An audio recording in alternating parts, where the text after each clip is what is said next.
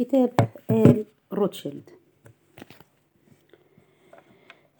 فقد قال بسمارك الذي يعرف لعبة اليهود في عام 1876 ما قاله الحاخام ريشي هورن في عام 1869 وهذا ما تثبته الأحداث التي رأيناها ونراها الآن. إذا فتح المفتاح الباب فهو المفتاح الصحيح. يقول اللورد أكتون وبروتوكولات حكماء صهيون تفتح كل الأبواب وتكشف كل الأسرار والخطط. فإذا أهملها أي شخص لم يصبح رجل حكم صالح. وأنا أتشبه بالمسيح وهو الذي أدان اليهودية. وحسب رواية سمارك فإن الحرب الأهلية الأمريكية من تدبير اليهود ومؤامراتهم. ومقتل إبراهام لينكولن بطل الولايات المتحدة وقديسها القومي إنما رتبته اليد الخفية التي قتلت ستة من الرومانوفيين وعشرة ملوك وعددا من الوزراء. أدمى مقتلهم قلوب شعوبهم ويجب على الأمة الأمريكية العظيمة ألا تنسى هذا. إذا أرادت عن صدق أن تمنع حربا أهلية جديدة وحربا عالمية أخرى تكونان أكثر مصيبة وأعظم خطرا عليها. وكلا الأمرين مما تدبره اليد الخفية وأن من البلاهة والخطر أن يسيء الأمريكيون بهذا الوضوح إلى شعب مفرط في الحساسية مثل الشعب الياباني ويقول راء فاصل واو فاصل بيج وعد الكونفدراليون في تطرفهم نابليون الثالث بالمكسيك كانت عواطف غلادستون رئيس وزراء إنجلترا ومع النصف الآخر من البلاد وكان نابليون نفسه مشاركا.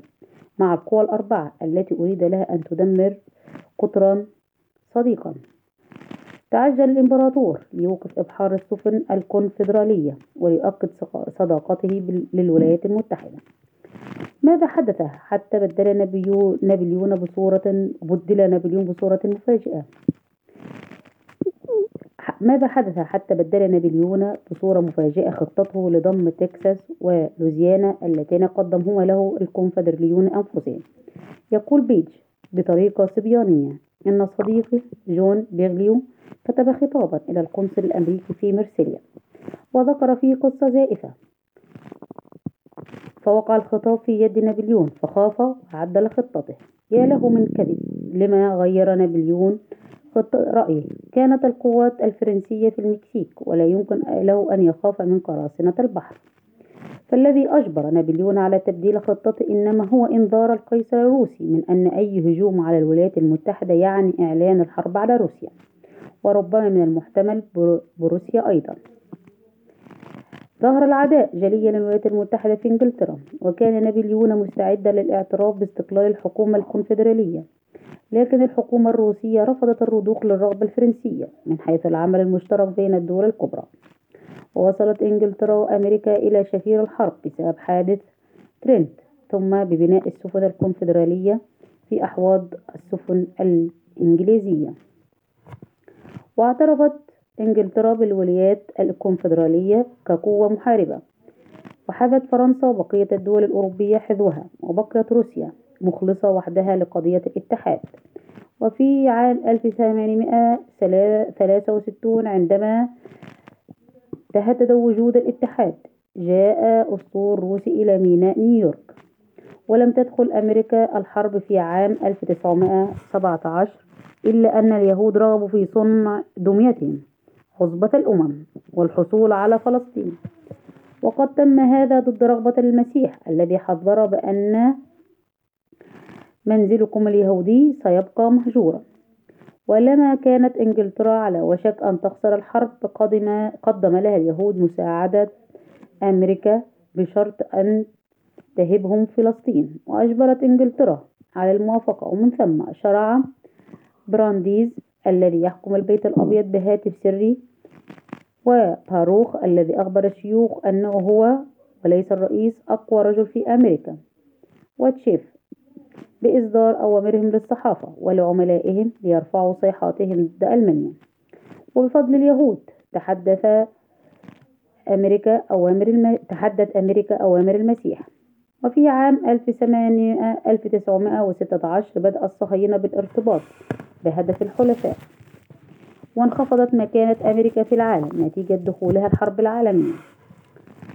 وعودة للحرب الأهلية الأمريكية والتي لولا أن اليد الخفية قررت في حفلة زواج روتشيلد عام 1857 تجزئة الولايات المتحدة ما كان للحرب الأهلية أن تندلع إلا بعد خمسين سنة من قيامها أو ربما لم تقم أبدا على الرغم من وجود نزاعات بين الجنوب والشمال منذ عام 1812 وهذا برهان آخر على ذلك يقول ميسير في الذي أخذ مادته بكل تأكيد عن الروتشيلديين أنفسهم في كتابه خطوة الإمبراطور السرية. رحب اللورد ناثان روتشيلد بالسيد دافيدسون. كان ناثان بارونا نمساويا أيضا. الذي قدمه للبارون جيمس الروتشيلدي القادم من باريس لهذا الاجتماع كممثل لأسرة روتشيلد الإنجليزية في المكسيك. ومما قاله البارون جيمس في ذلك الاجتماع يهتم الإمبراطور نابليون اهتماما كبيرا بالمشروع المكسيكي. وصلتنا به وبحكومته حميمية حتى إنني أجد ضرورة في حضورهما في حضورهما معنا لأن من المؤكد أن تلعب المكسيك دورا ليس بالصغير في أحداث السنة القادمة التي ستشهد صنع أو عدم صنع القروض الوطنية. كان جيمس روتشيلد من أكثر الرجال مكرا لقد رمى بأربع قوى في وجه روسيا في حرب الجريمة وحرب القرم. وسمم قيصرها نيكولا الأول وقرر في سنة 1857 إطلاق القوى العالمية الكبرى الأخرى التي لم تكن علاقاته طيبة مع حكومتها. وذلك بإلقاء خمس دول في وجهها بلجيكا وإنجلترا وفرنسا وأسبانيا والنمسا. وبما أن الهجوم على روسيا قد فشل وثبط همة إنجلترا وفرنسا أشعل جيمس الحرب الأهلية في الولايات المتحدة. ليضع ضحيته الحتمية العالم الجديد بإفتاء شعبها بعضه ببعض. ولولا جيمس قدر مسبقا اختفاء أمريكا كدولة قوية كبرى لما قال عن أحداث المكسيك أنها ستنتج صنع أو عدم صنع قروض القروض الوطنية. وكان جيمس مستعدا لإعطاء قرض في سبيل الحصول على المكسيك ولوزيانا وتكساس لنفسه والولايات الشمالية ليونيل ولكن لا بد من ضمان هذا القرض بملكية كبيرة. وإن جيمس روتشيلد الثالث ممثل الشيطان. لم يفشل جودا بنجامين ودافيدسون في اتخاذ صنائع من أحفاد الفرانك الذين رشا أجدادهم.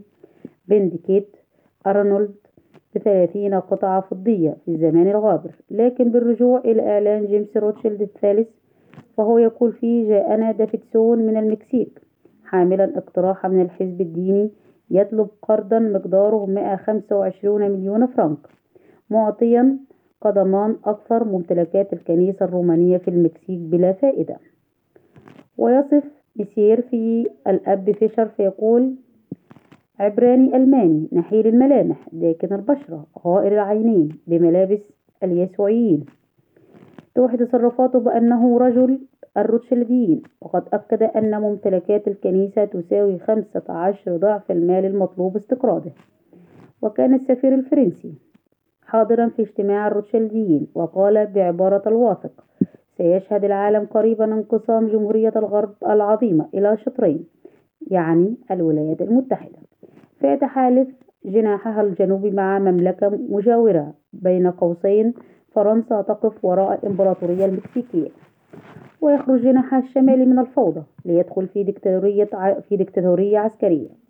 وبالطبع فإن دكتاتورتها دكتاتورها سيختار ليونيل روتشيلد الخامس تروتسكي لروسيا فيما بعد. وكان ماكسيميليان المسكين ضحية رغبة الروتشيلديين الشيطانية في تدمير أسرة الهابسبورغ الركيزة الكاثوليكية وتقسيم الولايات المتحدة بين إنجلترا وفرنسا اللتان يعتبرهما الروتشيلديون من ممتلكاتهم الخاصة. ومما لا شك فيه أنه قبل موت فيشر. هذا اليهودي اليسوعي بصورة درامية ظهر, الإمبر... ظهر الإمبراطور ماكسيميليان يهودي في ثوب قسيس ينادي باسم الصليب ويصرخ يا إلهي لم تخليت عني؟ لقد خان هذا اليهودي اليسوعي الإمبراطور ماكسيميليان. عندما تبين له أن خطة الروتشيلديين في غزو الولايات المتحدة وسحقها عاقها تهديد القيصر بأنه سيطلق النار على البادئ بإطلاقها على أمريكا. وأؤكد أن البابا لم يسمع قط بفشل هذا. وحتى تدفع الحكومة الأمريكية لجنودها أصدرت سندات بقيمة خمسين مليون دولار بدون فوائد حسب تشريع أصدره الكونجرس في السابع عشر من يوليو عام 1861 وتداول الناس هذه السندات متكافئة مع الذهب فحرك الروتشيلديون المصارف الأمريكية لتقديم قرض لينكولن ومقداره 155 مليون دولار. وقبل أن تأخذ الحكومة كثيرا من القرض أفلست المصارف وتوقفت عن الدفع في كانون الأول عام 1861 وعمدوا إلى ابتزاز لينكولن مهددين ومطالبين بحسم في الأوراق الحكومية مقداره 33% غير أن طلبهم رفض وحرر مشروع قانون يسمح للحكومة بإصدار 150 مليونا من الدولارات لتغطية كل دين حكومي في الولايات المتحدة. وصدق مجلس النواب على المشروع في الخامس والعشرون من فبراير عام 1862 وقابله المواطنون ببشر وارتياح مما أغضب مصارف وول ستريت. ومن جهة أخرى نشر بيتغيرو ما يسمى بالنشرة السريعة التي أرسلها بإنجلترا. يحكمها الروتشيلديون في عام 1862 وفيها يقول يحتمل إلغاء الرق بقوة الحرب. وهذا ما يسرني أي روتشيلد وأصدقاء الأوروبيين أي الثلاثمائة. إذا إذا الرق يعني ملكية العمل وما يتبعه من تحمل تبعات العمال. بينما الخطة الأوروبية بين قوسين اقرأ الروتشيلدية التي تقودها إنجلترا إنجلترا يعني روتشيلديين تدعو إلى سيطرة رأس المال على العمل السيطرة على الأجور. وهذا يمكن إنجازه بالسيطرة على العملة. فالدين العظيم الذي ينبغي على الرأسماليين النظر إليه إنما جاء من الحرب ويجب استعماله للسيطرة على العملة. ولتحقيق ذلك لا بد من استعمال الأسهم كأساس مصرفي. نحن بانتظار وزير المال ليرفع توصياته للكونجرس وينبغي ألا يسمح للأوراق الخضراء. الدولار الأمريكي بالرواج كعملة في وقت لا نستطيع السيطرة عليها.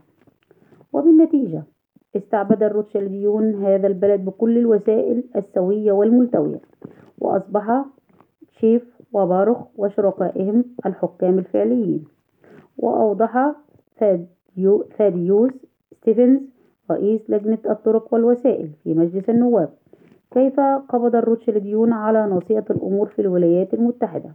حين قال قبض عملاء البنوك في سرعة متناهية على مشروع القانون المالي وشوهوه وفي مجلس الشيوخ أدخل التعديل الآتي صالح لكل ديون الولايات المتحدة وكل ما هو مستحق الدفع إلا ضرائب الاستيراد والفوائد على الدين العام. أضف إلى المائة وخمسون مليون دولار المذكورة سابقا سبعون مليون دولار هي ديون ما قبل الحرب. وعلى هذا حقا للسيدة هوبرت أن تقول وهذا المشروع ساهم في سلب كل أمريكي وحول ملكية هذه الأمة إلى الرأسماليين. ولما أعيد المشروع ثانية إلى مجلس النواب قال السيد ستيفنز نحن على وشك إكمال مشروع احتكاري. ستنتج عنه خسائر فادحة لكل طبقات الشعب إلا طبقة واحدة هي فرع الروتشيلديين في وول ستريت.